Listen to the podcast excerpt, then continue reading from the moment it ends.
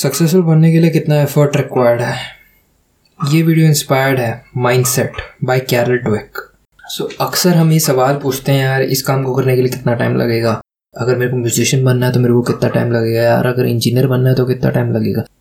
तो आपको ये सवाल नहीं पूछना है कि कितना वक्त लगेगा, आपको बस कार्य करना है। अब एक चीज़ जो कैरल ड्वेक अपनी किताब में बताती है कि इस तरीके से प्रश्न उठाना एक तरीके से फिक्स माइंडसेट है, यानी आप लिमिटेड तरीके से सोच रहे हो, लिमिटेड तरीके से दुनिया को देख रहे हो। आपको लगता है कोई और सक्सेसफुल एक तरीके से हो रहा है तो आप उस तरफ जाने की कोशिश कर रहे हो, जबकि आपको अपना रास्ता ढूंढना है।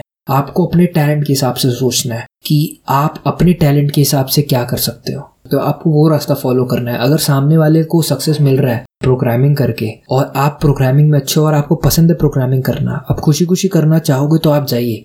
बट आपको अगर प्रोग्रामिंग आती भी है पर खुशी नहीं मिलती उसको करने से, उसको उसको करके क्या फ़ायदा, वो अपनी ज़िंदगी को नर्क बनाना होगा। अब एक और चीज़ है कि किसी को ढंग से पता नहीं है कि किसी कार्य को करने में कितना वक्त लगेगा। ठीक है, तो ये प्रश्न उठाने का सवाल ही नहीं उठता। और जो हमारा माहौल है, हमारी दुनिया है, वो कभी भी बदल सकती है, कभी भी कोई भी चुनौती नहीं आ सकती है और कुछ भी हो सकता है। तो आपको नहीं पता किसी चीज़ को करने के लिए कितना वक्त लगेगा, आप बस एक अंदाज़ा लगा सकते हो और अंदाज़ा हमेशा एक्यूरेट नहीं होगा, पॉइंट पे नहीं होगा। उस अनुमान को लगाए कि रहे, उस पे फोकस ही मत करो, उस पे ध्यान ही मत दो। ठीक है, अपने काम पे ध्यान दो। इससे बढ़िया जो सवाल होगा वो ये होगा कि मैं कैसे कम से कम वक्त में इस कार्य को पूरा कर सकता हूँ।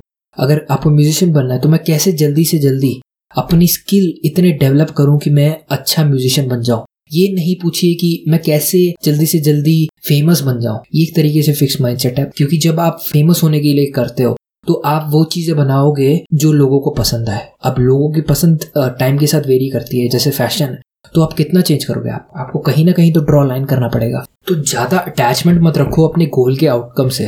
ठीक है, आपको अटैच रहना है, अगर रहना भी है तो अपने काम से रहना है। आपको अपने काम में जितना हो सके एफर्ट, एनर्जी, खुशी डालनी है और लेनी है। एक बहुत बड़े पियानिस्ट थे एक टाइम पे, उनसे एक बंदा आके एक बार कहता है कि यार आपकी तरफ बजाने के लिए तो मैं तो अपनी पूरी जिंदगी दाव पे लगा दूँ। तो पियानिस्ट जवाब देता है, हाँ मैंने लगाई दाव पे।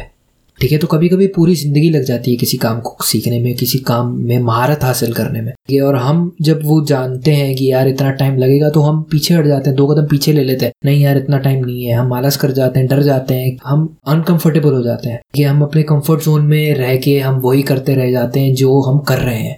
तो इसके जगह आपको अपने काम के प्रति प्रेरणा जो होती है वो आपको लाना है। ठीक है, अपने अंदर कि आपको इतना पसंद है काम, आप वो पूरे दिन हर दिन चौबीस घंटा कर सकते हो, आपको वो करने से खुशी मिलती है, आपको फर्क नहीं पड़ता कोई आके आपका गाना सुन रहा है कि नहीं, बस आपको करना है उसे, इसलिए आप अपने लिए कर रहे हो। ये रास्ता होता है ग्रोथ माइंडसेट का, और इस रास्ते से वो आप हर दिन इम्प्रूव करोगे, हर दिन कुछ ना कुछ नया सीखोगे, हर दिन सोचोगे यार मैं इस गाने को और अच्छा कैसे बना सकता हूँ, मैं अपने ऑडियंस को और अच्छा मटेरियल कैसे दे सकता हूँ। बहुत बहुत धन्यवाद इस ऑडियो को सुनने के लिए। अगर आपको मेरा काम पसंद है तो प्लीज़ मुझे फॉलो कीजिए, मेरे चैनल को सब्सक्राइब कीजिए। और अगर आप चाहते हैं एनिमेटेड वीडियो देखना इसी बुक समरी की, तो लिंक जो है वो डिस्क्रिप्शन में है, उसको फॉलो कीजिए। Thanks for listening.